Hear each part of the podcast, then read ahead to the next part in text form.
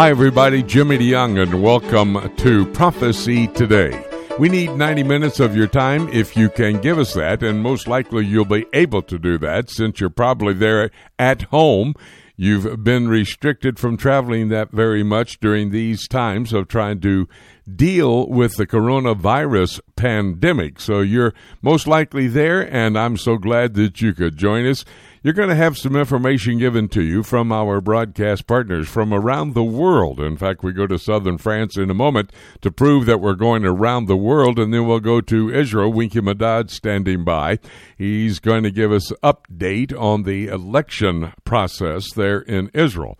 So these reports are very key. If you're a student of Bible prophecy, you'll be able to see how current events are actually setting the stage for the prophetic scenario found in God's Word to come to pass. And I think we're quickly approaching the time of the next event, which is the rapture of the church. Now, I'm going to continue to talk about the rapture because that is our blessed hope, the glorious appearing of Jesus Christ to take us out of this troublesome time into his presence. Very much looking forward to that happening. Well, we said we're going to southern France. Let's go to Ken Timmerman. He's a broadcast partner par excellence. And Ken, I think probably the main headline from the United States, at least, and maybe even catching on around the world, is that Donald Trump decided to shut down or at least hold off the funding of WHO, the World Health Organization. China is blasting Trump for making that move and actually pledging more support for WHO. Give me your thoughts about this decision by Donald Trump and the response from China.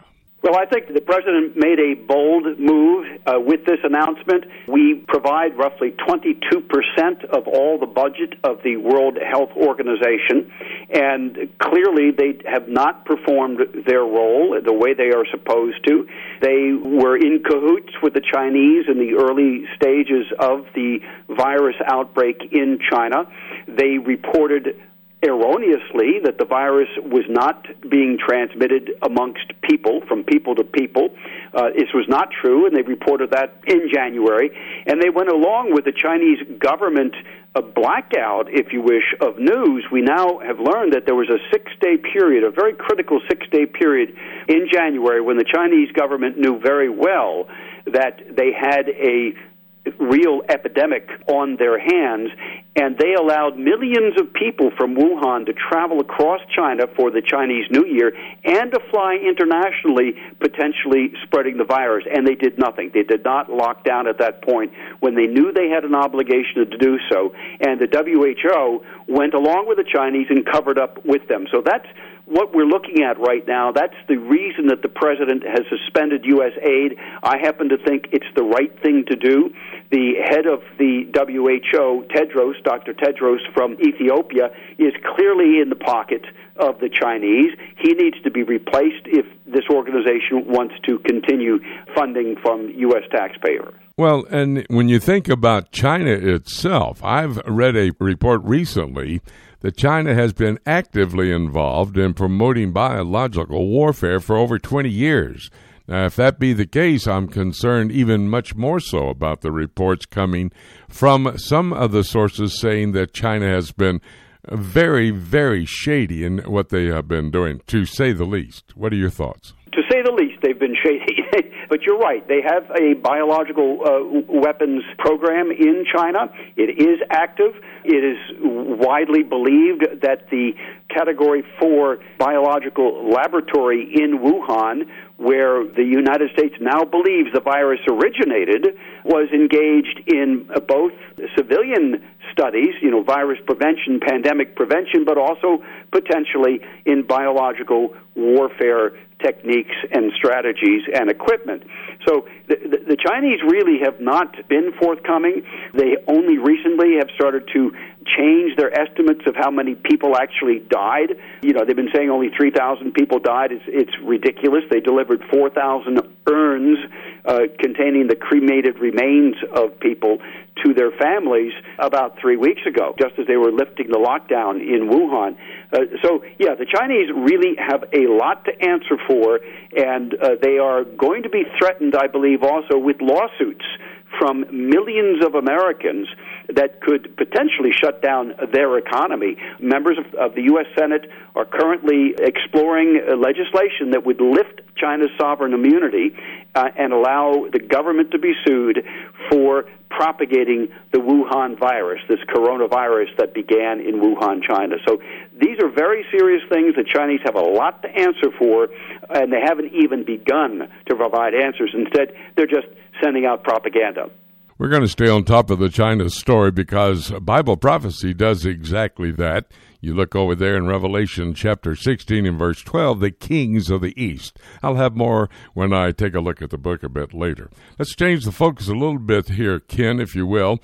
Turkey and Tayyip Erdogan, they seem to be building a geopolitical alliance between the Sunni and the Shiite Islamists. Now, those are the two factions of the Islamic body politic, the Sunnis and the Shiites. Do you know anything about this? Well, yes, and we've spoken about this in the past. The Turkish government is always willing to cooperate with the Shiite government of Iran when it sees such cooperation in its best interest. And I'll give you a, very simple example.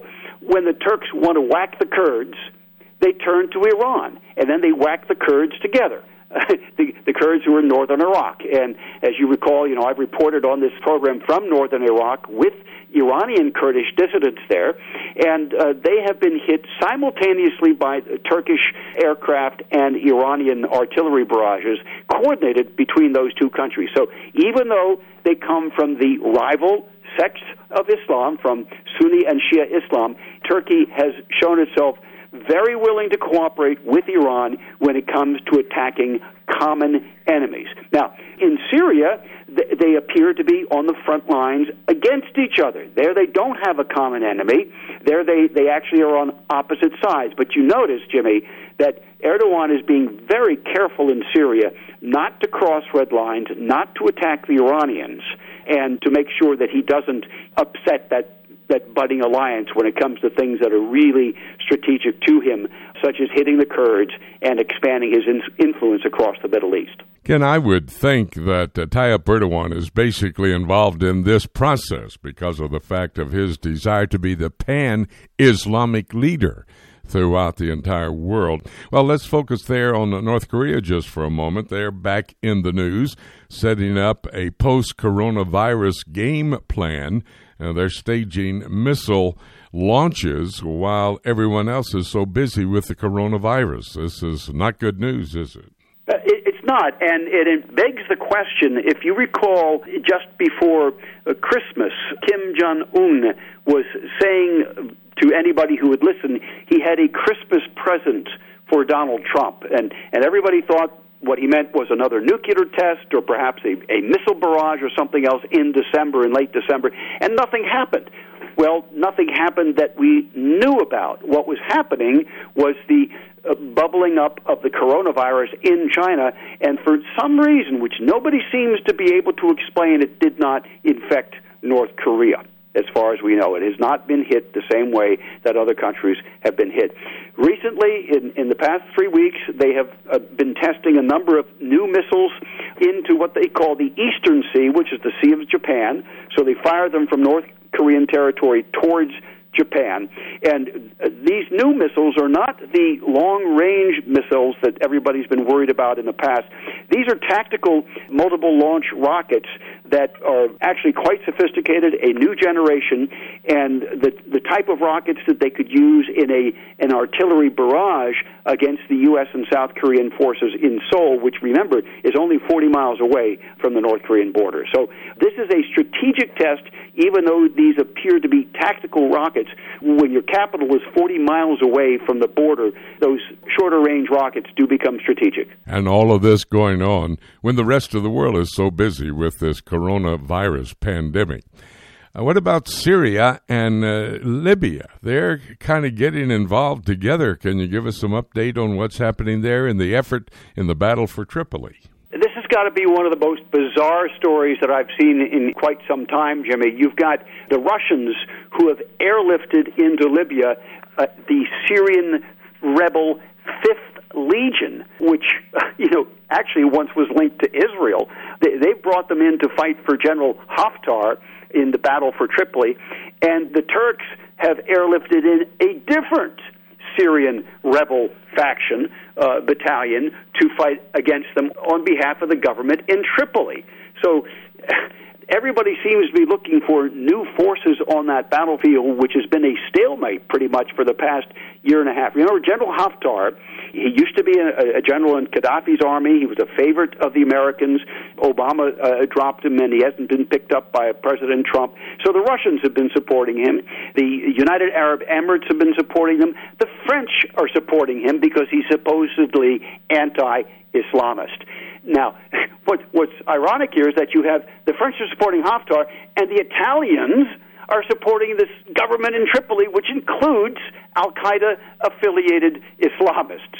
So Libya is really just a maelstrom. This battle is continuing. Their oil exports have dwindled to just about nothing.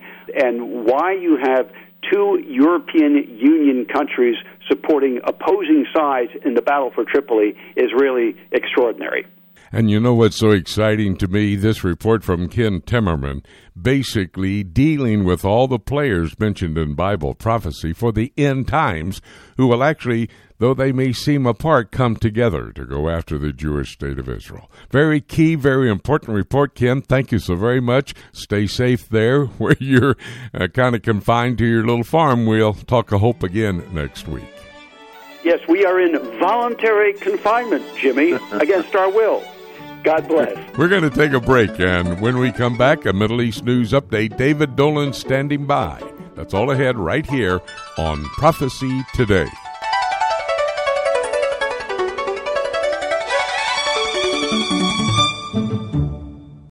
Prophecy Today is heard all across the USA on the Prophecy Today radio network, but also it is heard around the world through our website at prophecytoday.com. And Jay, there are many other features on our prophecytoday.com website, like daily news updated out of the Middle East as it pertains to what's happening prophetically. Special reports can be heard right on our website at prophecytoday.com. We have prophecy Q&A available for you. Questions asked in the past can be answered on the website if you just check it out and go to that particular spot. Prophecy quiz is available and parts of our Prophecy Today program, if you should miss any part of it, will be heard the next week right here at prophecytoday.com. And don't forget, you can even email your questions to us for our live radio broadcast. Just go to our website at prophecytoday.com. You'll be amazed, you'll be surprised at what you'll find on our website. Be sure to visit us at prophecytoday.com on the World Wide Web.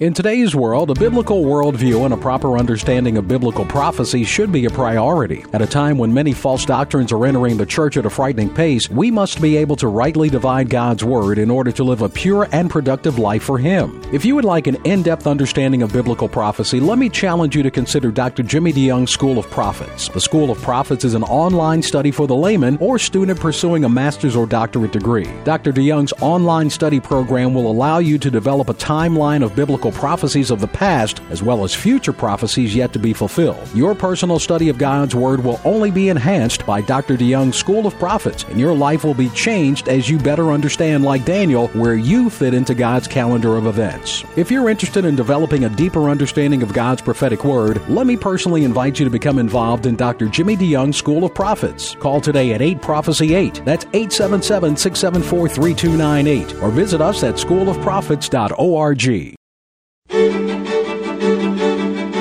Welcome back to Prophecy Today. Jimmy DeYoung here at Broadcast Central in Chattanooga, Tennessee. Been here for about a month now. Don't know how long we're going to have to be here before we can get back on the road. But what we are doing, we're giving you more information about Bible prophecy in our little program, which is called Prophecy Moment. It's available on my YouTube channel. It would be at the address YouTube dot com forward slash prophecy today. Number of items as it relates to Bible prophecy found in these little five to ten minute programs that we're doing. Some great information, some great insight into the prophetic scenario that's laid out in God's Word. Well, right now we're going to go to David Dolan. He's the man who, for over 30 years, has been covering the Middle East. We're so thrilled to have him as our broadcast partner here on Prophecy Today.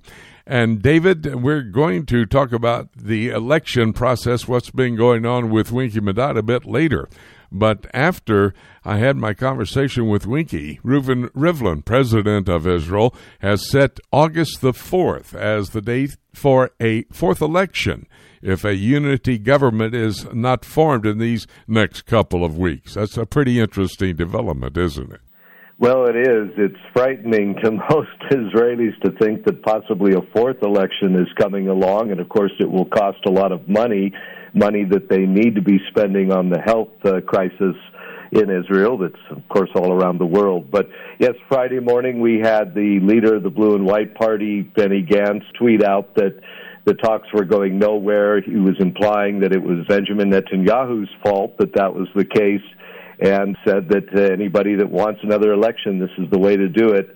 So he says they're not cooperating, but of course the Likud is saying the opposite, that it's blue and white that is still making demands that are uh, untoward, that are greater than they could be. So uh, unity doesn't look like it's working right at the moment, but the president, as you said, said this is the deadline, folks. I've given you all the time that I could to form this government. So he's passed it back to the Knesset, meaning any individual Knesset member of the 120 can say, hey, I can form a government, and here it is. Here's the parties that are joining me. Well, of course, that's only the Likud or blue and white that could do that. Still, that's the situation now. We'll see where it develops. You know, it's very interesting also. Prime Minister Netanyahu, I'm not saying who's going to do what in the future as it relates to becoming the prime minister or not, but uh, Forbes magazine has recently come out, David, and made the statement that Israel is the safest place to be during this coronavirus pandemic. That's interesting. And I believe it's probably because the Israeli people have to come together because of all the enemies they have surrounding them. I think that's a part of this process. Would you not agree? I would, Jimmy. And, you know, the people are disciplined, too. They're used to national crises. Uh, from 2000 to 2010, we had four different conflicts. Some of them more limited, some of them larger, but uh, people are used to that. They're used to going to shelters. They're used to having extra supplies of food. They're used to having to stay around their homes when there's these various wars and crises, terror attacks, etc. So there's that, and also the measures that have been taken have been very stringent, among the most in the world, as I've said before, cutting off of cities, travel between towns.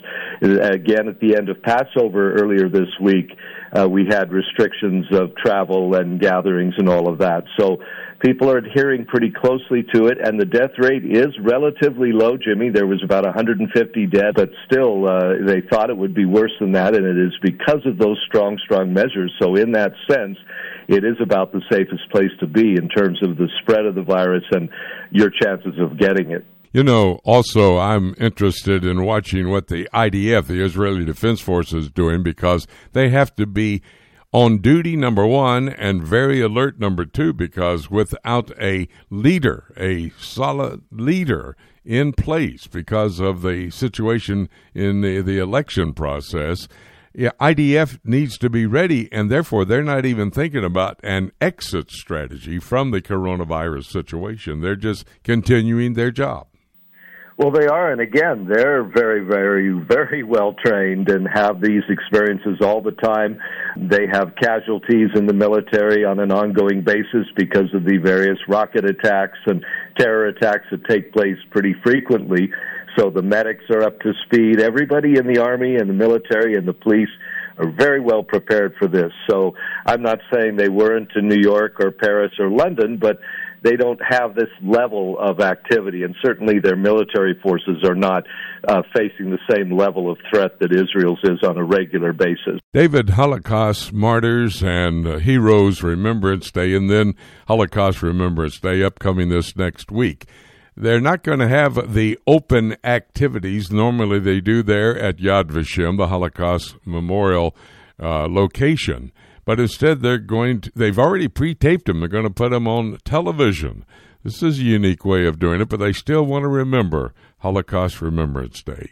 Well, and Jimmy, it is an annual event that is mostly televised. Very few people go to public gatherings. There's always a state ceremony, and that has various guests and that sort of thing, and that's televised every year. So that's more or less how it normally functions.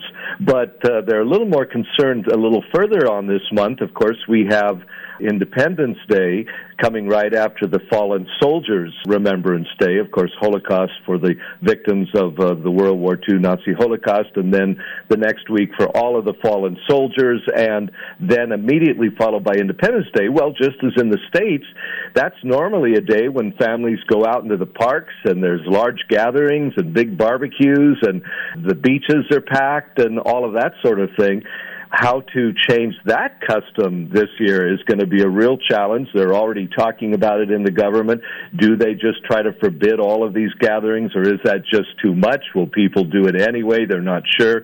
They're asking around and checking, but those are the areas they're focusing on.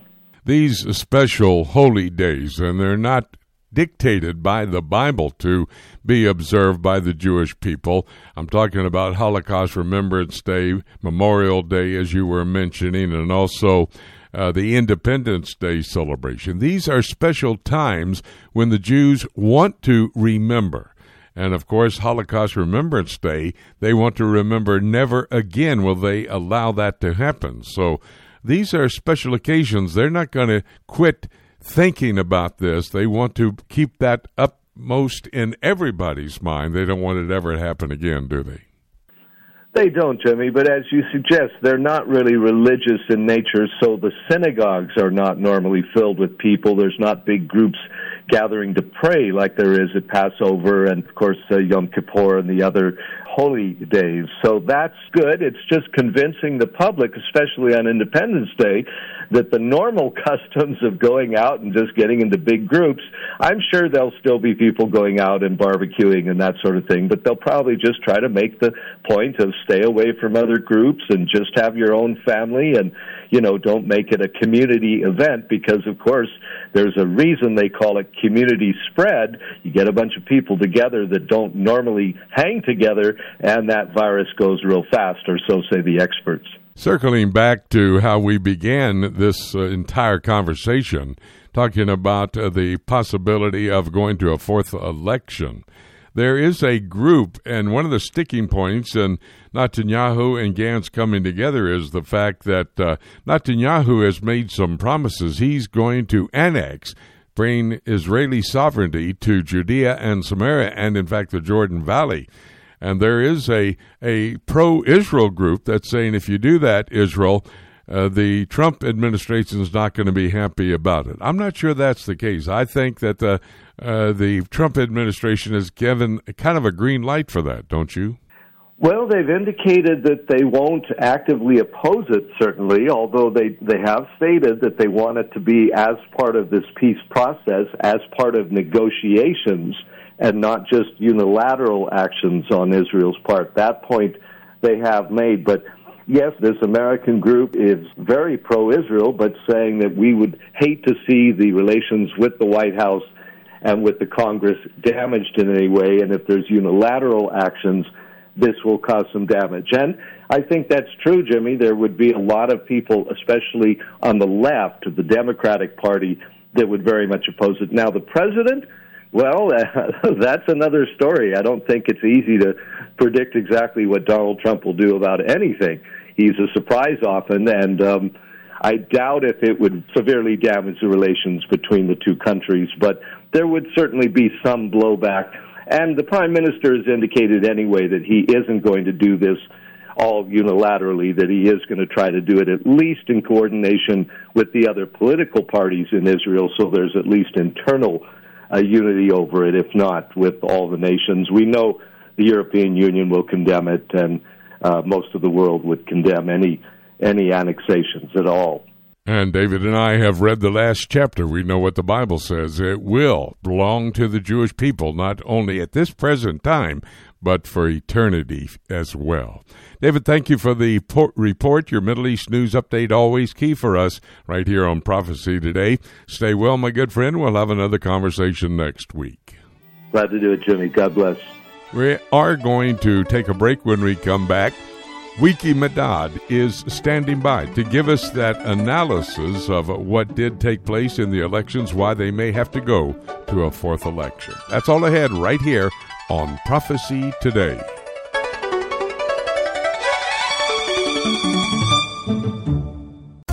Every believer needs to understand Bible prophecy. Whether you're a novice or a student, we are here to help you. Just visit prophecytoday.com and click on the link for the Prophecy Bookstore. There you will find a large selection of CD sets, DVDs, and books for the Bible prophecy student written by Dr. Jimmy DeYoung and other prominent scholars. While you're there, be sure to check out Dr. DeYoung's latest series called Presidents, Politics, and Prophecy. This series examines how God has used human leaders in general and specifically the last seven U.S. presidents to set the stage for Bible prophecy to be fulfilled. This was shot on location in Washington, D.C., and is available on DVD or as a 10 hour audio series on CD.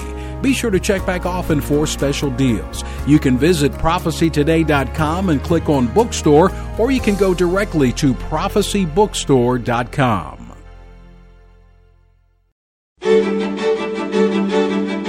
Welcome back to Prophecy Today. I'm Jimmy DeYoung, and we move now into our second half hour.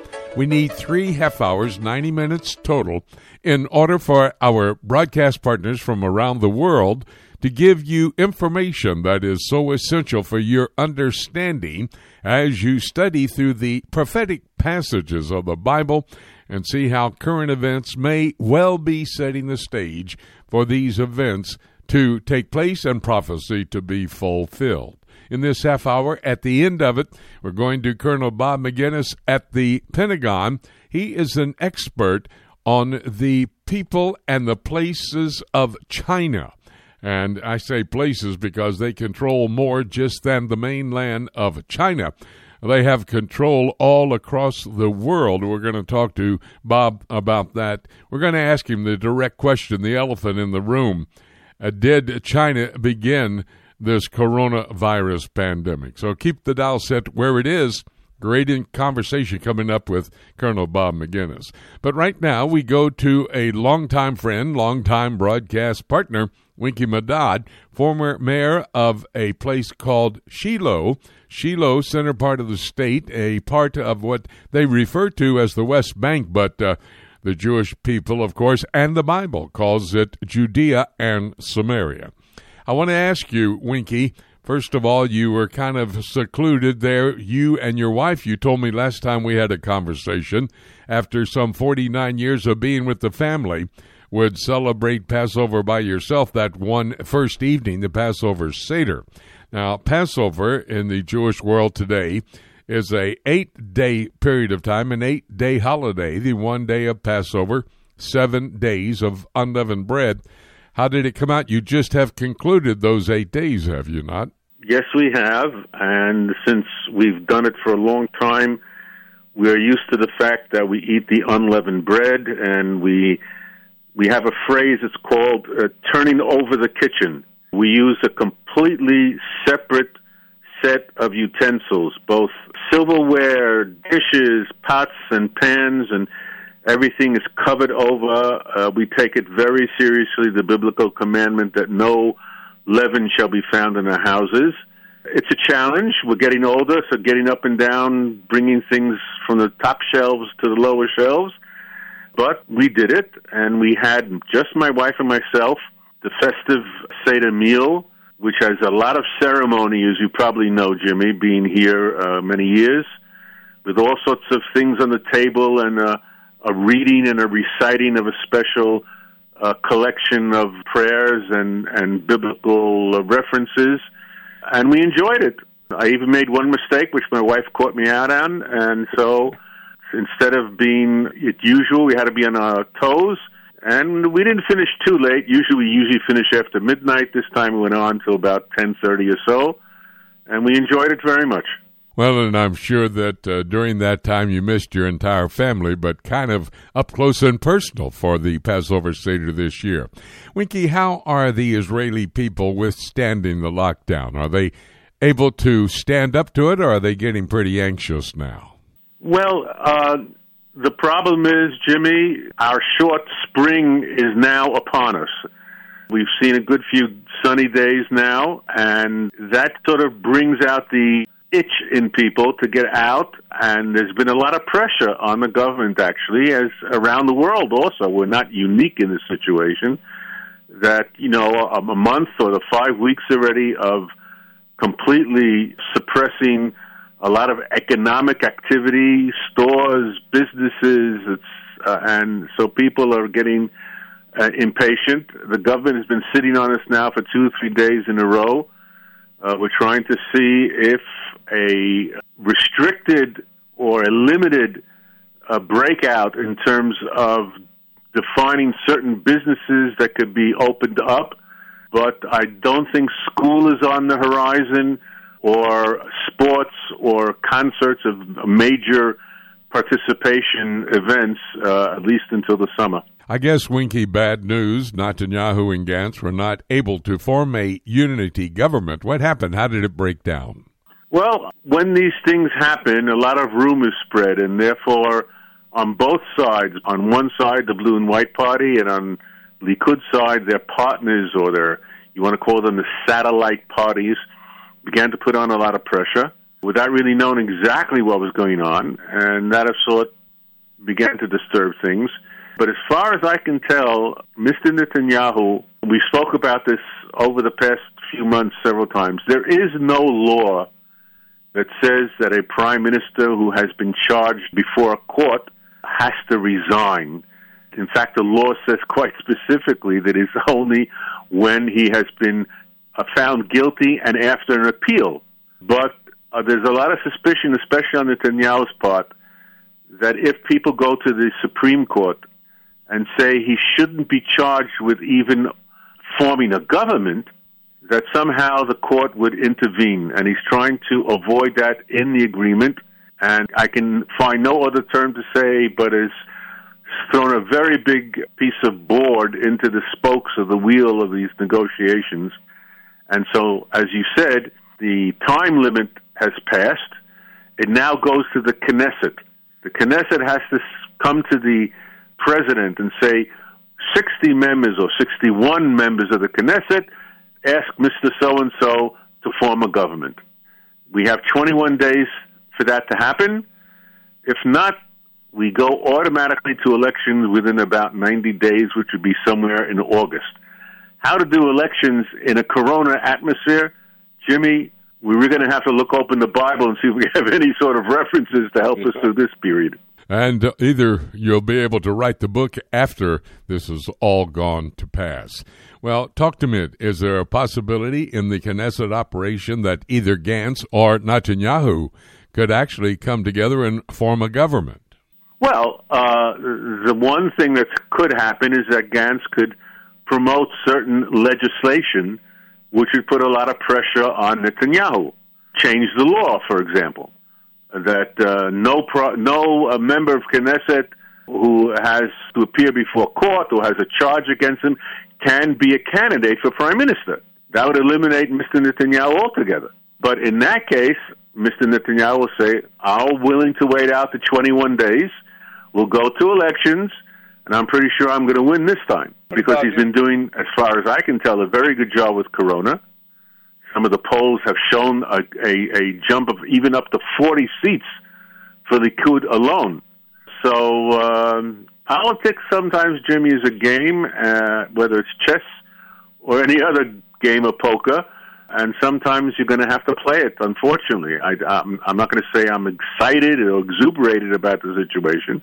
I'm just trying to give you the best commentary I can. And I appreciate that so very much, Winky. What about if they do go to a fourth election? Would that be a disaster? Or, as I understand the polls today, Netanyahu is pretty high in those polls. Would it be a great opportunity for him to become the prime minister if they go to a fourth election? Well, there are three factors here.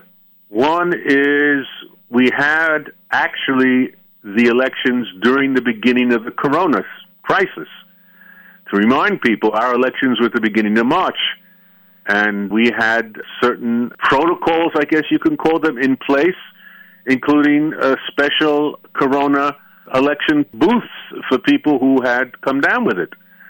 So that pra- the practical aspect is taken care of. The big problem, though, is the money, Jimmy. It's a lot of money to spend for elections. You have tens of thousands of people employed on election day, and that would really severely hit the economy, which we could probably afford, but it would boomerang. It would you you know you don't know who Mr. Netanyahu, or Mr. Gantz would take the brunt of going into the elections and causing us to spend more money almost unnecessarily. I really don't know how is it going to go down on that. Well, I know you're not a prophet nor the son of a prophet, to quote a former Jewish prophet, but uh, if you had to say right now, do you think they'll do something as the Knesset has the opportunity to maybe form a government, or will they go to a fourth election? I'm pretty sure that they're very close, or they were very close until uh, this week. So it's just a matter of another couple of poundings on the tables or poundings on the head I would go with the inclination to say that within this 21 day period, uh, the Knesset will say, please give the mandate to Mr. Netanyahu, uh, which would be followed by another year and a half or so by Mr. Gantz in rotation, and we're off with the government. Yeah, well, that would be good for the Israeli people in order to have a pretty steady government, a stable government, especially with all the enemies that you have surrounding you. Winky, thank you for your update. I know you're not a prophet, as we said just a moment ago, but you gave us a great analysis of what the situation looks like. We'll have to come back next week and see where we are at that point in time. Thank you so much, my good friend. We'll talk again real soon. Jimmy, thank you for having me on. Goodbye to you and our listeners. Right now, we're going to go to another key region of our world. It's the European Union. John Rood, the man who covers that for us, has lived in that region of the world over 30 years there in Brussels, Belgium. He's on top of all the situations that seem to be breaking from out of that region of the world. John, it looks like every single thing I want to talk to you about has a relationship to the coronavirus. And let me begin with this one, if you will. Pope Francis, who is a religious leader, of course, for the entire world, but a major political player as it relates to the European continent. He's making the statement that the future of Europe is at stake. What are your thoughts about what the Pope had to say? Yes, exactly. Coronavirus is the top of the news, absolutely. And what we're seeing is a coronavirus effect that is an amplification of existing conditions. And so the Pope has come out with his address. Actually, a quote is The EU is facing an epical challenge on which will depend not only its future, but that of the whole world. And the future of the EU has reverberated in the last weeks because of this intense situation of division and weakness and an inability to act. So the Pope has come out, and it was interesting that they actually added the phrase, the entire world. The entire world future depends. That would seem a bit dramatic. Sometimes we have to examine some of the motivations behind uh, what's happening. That is the case. And of course, when we talk about the Pope, many believe that he has a significant role as it relates to the future and the prophetic scenario laid out in God's Word. I'm not absolute on that, uh, but uh, there is a understanding that what is happening from the Vatican there in Rome could be a prototype of that which will indeed happen in the future. Well, talking about Europe and the European Union, does what we see happening because of the coronavirus, John, reveal the lack of unity there at the EU at this time in history? Uh, absolutely. Uh, the coronavirus has been the catalyst to bring out what's already there. And, you know, from monitoring the European Union for a few decades, it's very easy to determine what really is the most probable scenario moving ahead. So there's been great uh, criticism because the European countries and leaders are acting selfishly in their own interest. Italy could not receive aid from other European unions at uh, any good timing. Other countries stepped in, China, uh, Turkey, and Brussels is just showing their inability to act unilaterally. The outcome of this has always been in the past for a reinvention. So look for the European Union to, they're very good at saying that they failed, but then they have the plan. And after 9 11, we saw things that came on the table that were probably on the back burner that they figured, you know, could be implemented in terms of the increasing their influence and political control, economic control for the next 10, 15 years, and it came all on board at that time. Uh, this is a similar time right now where the EU is working with their inability, and so expect a new plan, the future of Europe, and they're going to try to make it look glamorous, but people understand each country is out for itself. Well, speaking of that new plan, which you just mentioned, Macron, the president of France, seems to have a vision for Europe. What is his vision, and how does it fit into what's happening even today? That is highly significant. This is a situation with President Macron in France to monitor. President Macron has stepped in, filling the vacuum of the United Kingdom leaving the European Union. And so there's a, a, a great balance that we see in the past between Germany and France, and now it's being, in a sense, renegotiated. So he's a very, very strong character, very strategic, uh, ambitious, lots of vision for Europe, and so he wants the EU to have more economic powers. And notice right away when when the UK left the European Union, that immediately President Macron unveiled his country's nuclear doctrine in a stealthy way. But France now, much to probably many people's amazement, is the only nuclear power in the European Union. And so Macron will try to, to come in and uh, play that vacuum and come in with his particular vision. Well, you're talking about reinvention by Macron, president of France, but would you not agree? You're a student of Bible prophecy, as I am that no matter what the reinvention may be, ultimately the Bible will see a revival of the old Roman Empire, and all this political activity is setting the stage for that prophetic significance to take place. Would you agree?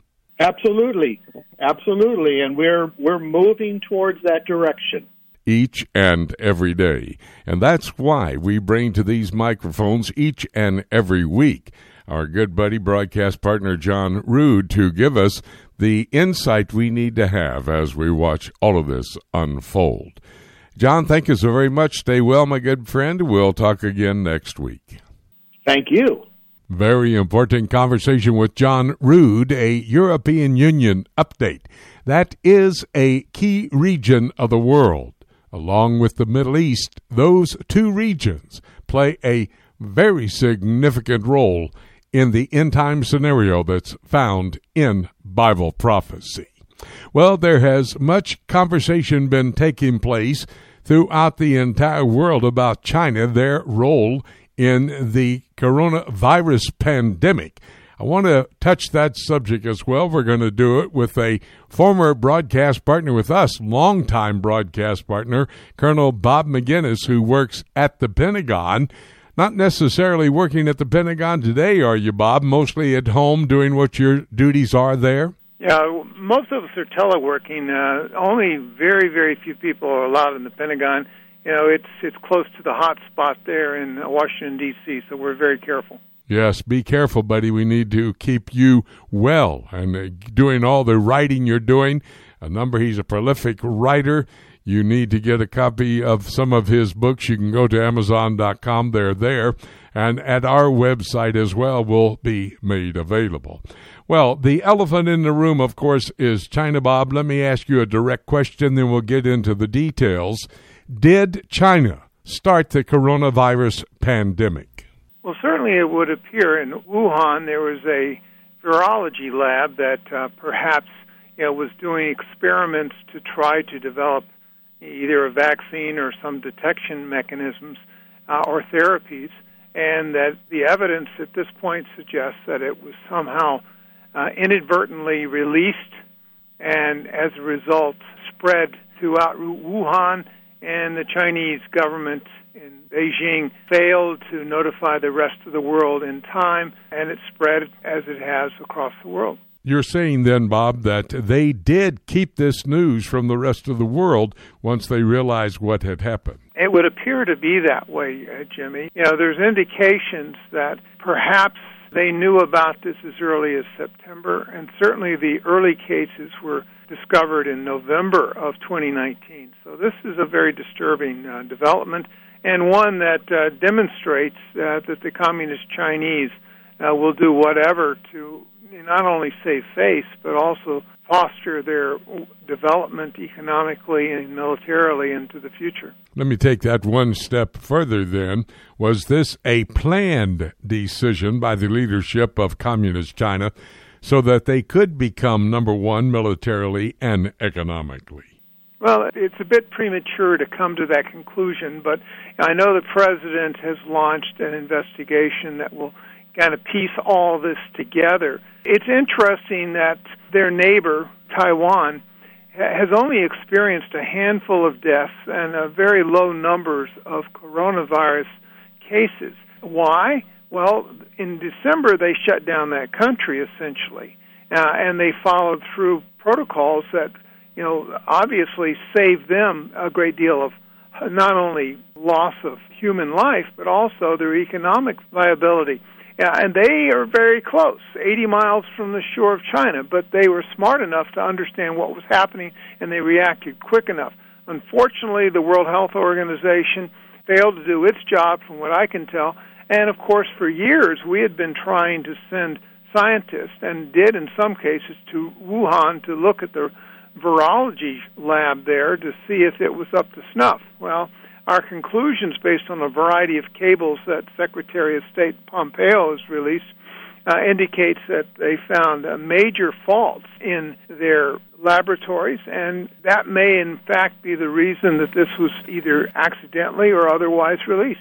I know that you are in strategic planning at the Pentagon. You work with that on a daily basis, in addition to your teaching at the War College in Carlisle, Pennsylvania, and in fact, traveling across the world to do that, focusing on military activity. So then let me take it then this step. Could China be using this to become the number one military power in the world? And if that be the case, how far are they away from that happening? Well, I don't know and have any direct evidence that they use coronavirus to leverage the world uh, in its economic or military interest. What what we do know is that the Communist Chinese Party uh, is focused on maintaining its leverage and its power. Uh, 50 million people out of a population of 1.3 billion. And they'll do whatever. Uh, I would argue that President Xi, the current president of China, is even worse than Mao Zedong, who killed 70 million of his own people. This president has incarcerated people in the West, uh, western part of his country. He monitors everything that happens within this country. Uh, they've announced uh, an ambition to have the world's largest economy by the mid part of this century, as well as the world's leading military. I can tell you, having in the last two months been in Europe and been in Asia, that I've heard plenty of evidence to suggest that the Chinese are deadly serious about both those goals, and they're doing whatever is necessary to reach that.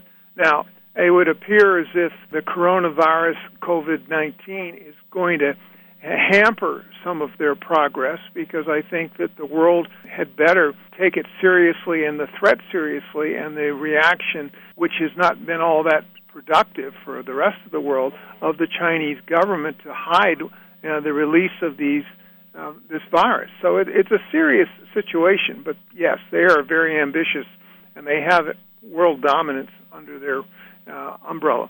Well, that's their umbrella desire. But at the same time, not only is the coronavirus pandemic hurting the economies of the world, and I mean a major hurt on those economies of the world, is China going to be able to, with all of this going on there, even in China, be able to keep their standard economically so they can be that number one power? Well, China's economy contracted 7% in the first quarter of 2020 and it would appear as if the quarterly GDP decline uh, this past quarter was the worst that it's seen in, in, since 1992. You know, industrial production, retail sales have fallen 8 and 19 percent respectively. So they've they've suffered economically to a large degree because of trade with the West and the United States in particular. Uh, we've cut off a lot, and we're of course imposing tariffs. Uh, so, you know, as I said in my 2018 book, Alliance of Evil, we are in a new Cold War. Uh, there's no question. I, I said that years ago. I continue to say it today. They attack us left and right on four fronts: economically, through cyber. They certainly do it ideologically, and I would argue that just keeping secrets about uh, escaped COVID 19 is part of their ideological war. And then, of course, militarily. And they've continued, even over the last few months, build up in the South China Sea uh, their line in the sand, as one person has put it, of islets that are now dominating the South China Sea, which, of course, is hundreds of miles from the Chinese mainland, yet they claim it as sovereign territory. Uh, so the Chinese are incredibly ambitious. They're buying up uh, facilities in Europe, throughout Asia, South America, and so forth. Bob, let me ask you this then, finally, as we come to a conclusion with our conversation. How should America deal with this threat from Red China? I mean, are they going to ultimately be able to hit their goal and be the number one power?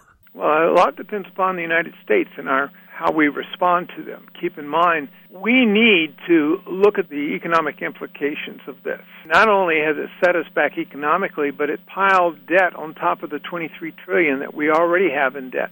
Uh, what has happened to us is worse than what happened in 2008. And so we have to get serious. Instability such as what we're seeing across the world today is you know, reminiscent of what happened in 1918 when you had the influenza pandemic and, of course, the end of World War uh, One. You know, ingredients of those two worldwide a- activities and contributed to uh, eventually the, the World War, World War Two, which, of course, you know, engulfed everyone. Now, those are issues of some consequence. We've got to begin to look at our domestic security. Uh, we have to ramp up our health security. Uh, we have to really watch what others are doing. You know, I would argue the European Union is in terrible trouble as a direct result uh, of their flippant uh, approach to what's going on. Nationalism will rise again over there, much like we saw at the end of World War One. So there are a host of geopolitical activities, and here at home, I'd argue that American politics, where we have progressives that are doing some radical things in spite of the epidemic, uh, and yet, you know, the President of the United States has really aligned himself with the mainline American people who are concerned about their own security and are very skeptical about the globalism that progressives and others in this country have been pushing for years. That's the voice of Colonel Bob Maginnis. He is a strategist working at the Pentagon, a good friend of us, a broadcast partner here at Prophecy Today. And Bob, thank you so very much. You're a China expert. You have been for many years. Wanted to have your comments. Appreciate you allowing us to have the conversation. Thank you, Jimmy. We're going to take a break. When we come back, I've got one more broadcast partner. That's David James, and we'll take a look at the book in the next half hour as well. It's all ahead right here on Prophecy Today.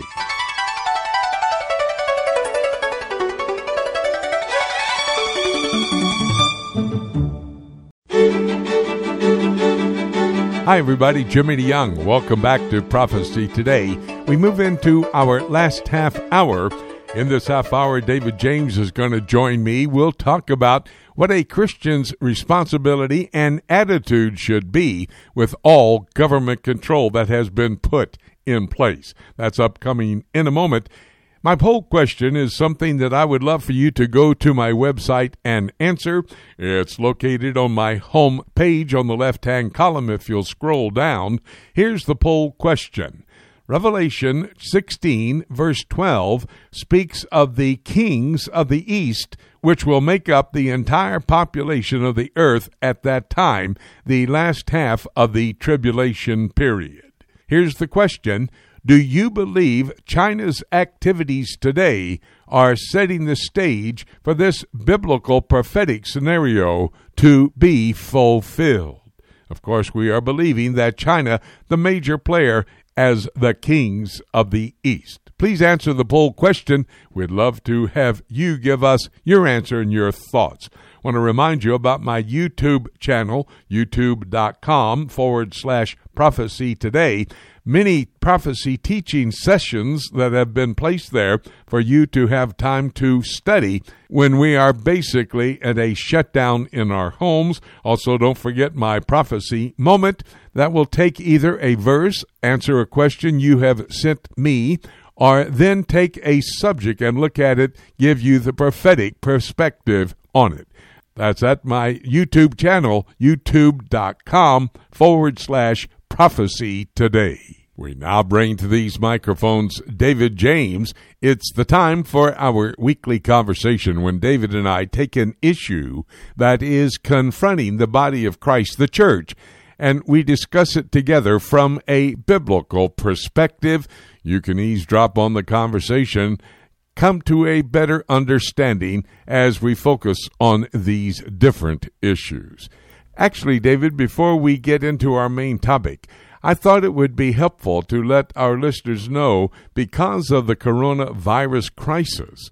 It's affected our ministry, Prophecy Today, and your ministry, and uh, how some might want to connect with us as you have had to shift gears to some degree. When I mean connect, I understand that you're getting involved in something you were doing as you were putting together your ministry until you got full support. But since most of that support is gone, as it is with us as well, what are you doing right now? Let everybody know so if they need to use your services, they can make contact with you. Sure. Well, thanks a lot, Jimmy. I, I really appreciate you mentioning that. I, I wouldn't say that most of our support is gone at the moment, but things are coming up. You know, I've already had to postpone two trips to Europe as well as a church conference here in the States. And people do support us because of that international travel and teaching. And so I'm working on publishing a survey of Romans that I wrote several years ago, and we'll get back to a couple of other books that I've started, and I'll be making those available. But beyond that, we have started losing quite a bit of support because of the crisis. And honestly, this could get a lot worse if this continues for very long. And as a stopgap measure, I've restarted a part time freelance business that I had in 2012 when, as you said, we were still getting ABI off the ground. I, I do PowerPoints for businesses and ministries and all sorts of graphics design for book covers and brochures and flyers and booklets and business cards, just about anything. And I've also added book editing and formatting for print and Kindle formats. And I also do audio and video editing and post production work on those things. So if anyone out there needs any of these things done, they can contact me through the ABI website. Well, that's great, Dave, and uh, praise the Lord for the opportunity. Some may be having enough time to write some books out there, need to have them edited, maybe a cover. This would be a great service that you're offering to them, and let's pray this be a stop-gap ministry until you can get back out on the road, and we can get back out on the road as well. Well, David, uh, we're now in the third month of the coronavirus pandemic and about a month into a shutdown for much of the country. And now it seems that we may well be entering a new phase with Americans beginning to react more strongly to the government's intervention. Talk to us about that. Well, I'm really hoping and praying along with everyone else that we're nearing the peak and as they say, flattening the curve, but I, I think it's still hard to say. You know, people are getting tired of the shutdown. Uh, most want to work and not be on the government dole, and it's quickly becoming a financial problem for many. And also, uh, many aren't happy with some state governments that are taking unusually extreme measures, and we can get back to that in a few moments. And another frustrating thing, I think, is the confusion with a lot of conflicting messages. Some say this hydroxychloroquine has mitigating properties, while others are warning against using it too quickly. Some are calling for an easing of restrictions so the economy can recover before there's deep long term damage. And President President Trump has announced a three phase program for that. But others are saying the shutdown and everything that goes with it may need to continue for months. And, you know, when we last talked about numbers just three weeks ago, there were around 90,000 cases in the United States, but now we're at around 700,000 with over 35,000 deaths. So the number of cases has jumped by over 600,000 in just three weeks, and that's with the broad shutdown and the social distancing in place, and we still don't know how it's all going to play out. David, when we discussed this issue about a month ago, you were telling us what the numbers were, but we also talked about the divide between the believers concerning how to properly respond to the crisis. Where would you say that we as believers, as people of the church, where are we today in that regard? Well, that's a good question, and I've been watching it pretty closely for uh, many weeks now. I, I think that in some ways the harsh rhetoric between believers has somewhat mellowed out for now. Most realize that all of us are really trying to just trust the Lord and handle this wisely. And I also think the conflict has shifted somewhat, at least for many who have tried to be submissive toward authorities. Uh, that's based on Romans 13 and other passages, not only by staying at home home, but also by trying to have the right attitude.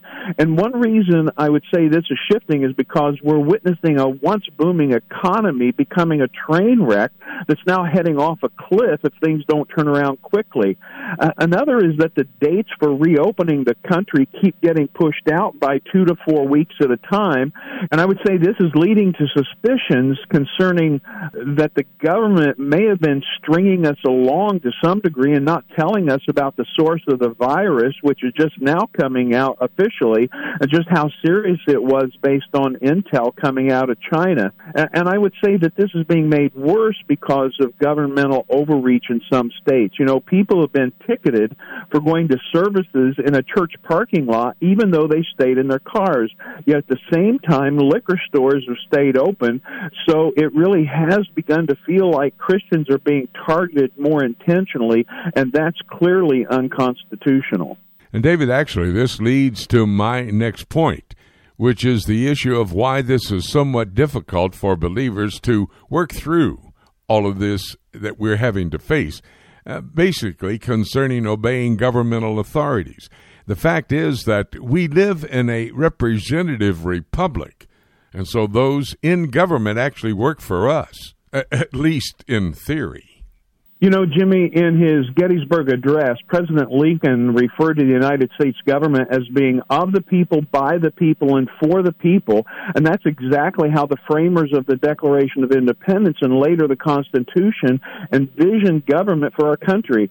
We elect those in government to represent us, not to lord their authority over us. And when governments use and abuse their authority to criminalize law abiding citizens who are simply wanting to exercise exercise of freedoms ensured by the Constitution. That's not granted by the Constitution, they're ensured by the Constitution This creates internal conflict for believers. We know that we're supposed to be good citizens and law keepers who do submit to government and authorities because there are no authorities in place except those ordained by God. But on the other hand, in this country, we the people are the government, and our nation was founded on this principle.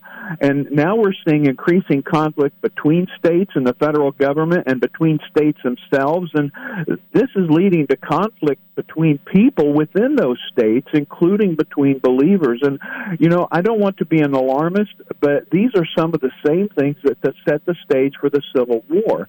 And we're now facing situations in some cases where the laws of man may come into conflict with the will and law of God. So, as believers, we need to pray for wisdom, think through this carefully, and graciously give room for others to come to different conclusions. This is this is a difficult time. David, you and I had uh, a conversation prior to being able to have our conversation here on Prophecy Today on last Thursday. At that time, you mentioned that you had received a call from a missionary to Russia who actually alerted you to what is happening in Moscow concerning the enforcement of a coronavirus lockdown in that city. Relate that uh, story to us. Yeah, the timing was interesting in light of today's discussion, and it's interesting how we connected. As it turns out, we met when I spoke about The Harbinger by Jonathan Cahn at a Berean Call conference back in 2012. Uh, and Cahn's latest book, The Oracle, came out last fall, and so he called to find out if I knew of any articles about that book because he had friends who were talking about it. So I sent him an article that I wrote for Ariel Ministries magazine that was based on the discussion that you and I had. And also, as it turns out, he's been a missionary in Russia for 20 years, and because of the crisis, he's stuck here in the States. And he also told me about this crackdown in Moscow that just happened this week. So, as it turns out, as part of its COVID 19 lockdown, the government there sent um, out text messages to the residents of Moscow and the surrounding area. And if they want to move around the city, they have to declare a route and purpose in advance, then download a QR code on their smartphones that can be scanned and checked by authorities. And according to one article I read, this will initially only apply to people using public transportation, but the restrictions will gradually scale scale up to even passes for short trips around neighborhoods. And some are calling this a cyber gulag, and it's exactly this sort of thing that some are concerned will happen here. Well, and in fact, it sounds like what will be the prophetic scenario for the future as well. David, you and I have both been teaching that the rapture could happen at any moment. We've been doing that since we basically have been in ministry. And to be honest, I think there are many more that really want everything that's happening today be the time when that rapture is going to take place.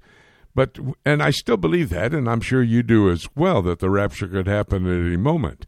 Uh, but things could actually get a lot worse before that happens, and we still have a, a lot of work to do before it happens as well, don't we? Uh, yes, we do. You know, back when I was saved in the 1980s, there was sort of a popular idea in evangelical circles that believers would be raptured out of here before things got too bad. And that actually became something that we were attacked for by those who don't hold to a pre trib rapture. We were accused of having an escapist mentality. And, you know, maybe to some degree they were right. You know, I think it's sort of an American thing because we've been sheltered from much of the persecution that's happened happen and continues to happen in many parts of the world.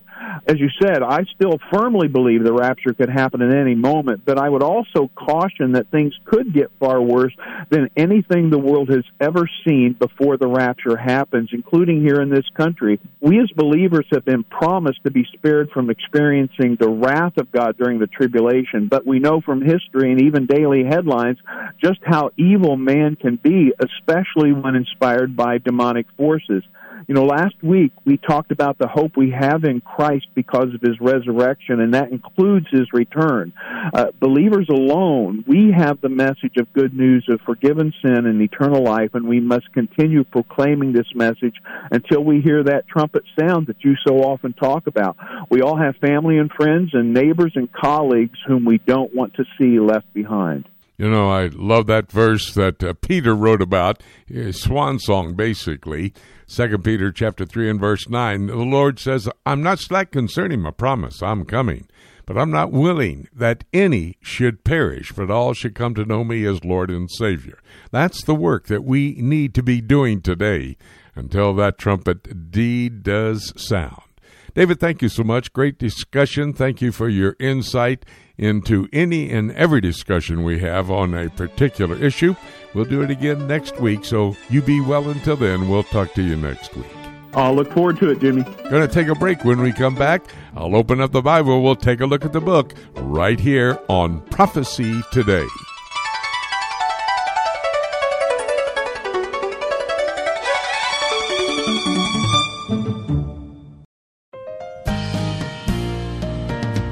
Hey everyone, this is Dave James with the Alliance for Biblical Integrity.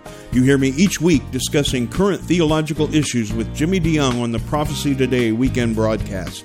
We founded the Alliance for Biblical Integrity because we saw a need for an apologetics and discernment ministry that would be an important resource for local churches, schools, and ministry organizations that face ever changing theological challenges in today's world. I teach many different courses and seminars in the United States and around the world and can tailor the seminars for Sunday schools, Bible studies, and church services services and the courses for weekend conferences of 6 to 10 hours. For more information, you can go to the ABI website at biblicalintegrity.org. That's one word, biblicalintegrity.org, and click on Courses and Seminars on the main menu. You can also contact me personally through the contact page on the ABI website. I look forward to hearing from you. The book of Revelation is God's final word to man and the timeline of the last days revealed to the Christians. This symbolism filled example of apocalyptic literature can be difficult to understand, especially when simply reading it from beginning to end. Dr. Jimmy DeYoung's latest book, Revelation, a Chronology, takes a walk through the prophetic book of Revelation in the order that the events will take place, chronologically, sharing insights into its true meaning and doing so in an easy to understand and practical way. If you have difficulty understanding the book of Revelation, get your copy of Revelation, a Chronology, and let Dr. Jimmy DeYoung aid you in your understanding of this profound end times prophecy book that God has preserved in His scriptures for Christians in the last days. To order your copy of Jimmy DeYoung's Revelation, a chronology, call us toll free at 877 674 3298 or visit our website at prophecytoday.com. Time right now here on Prophecy Today for us to take a look at the book. Our broadcast partners today have given us information about current events happening across this world to help us understand how the prophetic scenario found in God's Word is coming better into focus. You know, these are very important reports we receive from our broadcast partners. We need to hear from these men each and every week to have an idea where we are in God's timeline for the end times. If you missed any of the reports, please go to my website, prophecytoday.com. Go to PTRN, Prophecy Today Radio Network. There you'll be able to listen to any of these reports from my broadcast partners. And after you've done that, after you've listened to the reports from my broadcast partners, please contact a friend, send them the link to that particular site on my website so they can hear each and every one of the broadcast partners as well. That's prophecytoday.com, PTRN, Prophecy Today Radio Network. Well, today we heard from all of our broadcast partners, including Ken Timmerman. We started with Ken, he's in southern France, and the main headline he brought to our attention is that the leader of Turkey, Tayyip Erdogan, the president of Turkey, he is working now to put a geopolitical alliance together between the Sunni Muslims and the Shiite Muslims. Let me remind you the body politic of the Islamic world is divided into two parts the Sunnis and the Shiites. But just to let you know, there are differences between these. Turkey would be a part of the Sunni aspect of the body politic of the Islamic people. Iran would be the Shiites. Now, that just gives you an example of how they are divided. Since Erdogan is a leader in one of the Sunni nations, he is working to put together a alliance between the Sunnis and the Shiites. Remember, Tayyip Erdogan has a desire to become the pan Islamic leader of the entire Islamic world.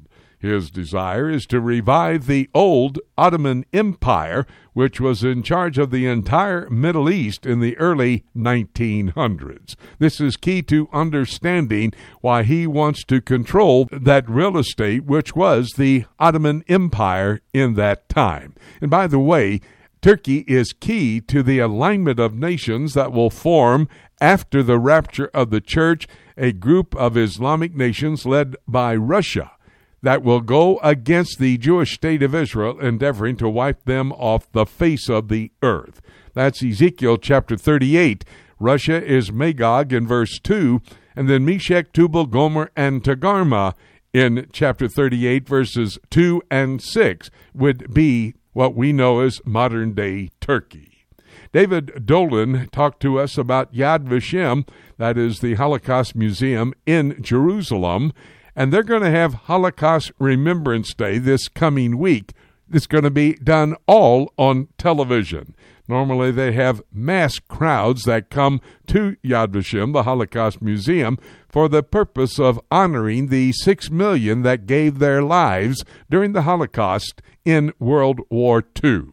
They stopped to remember the Holocaust and the six million that were killed at that terrible time back at the time of World War II.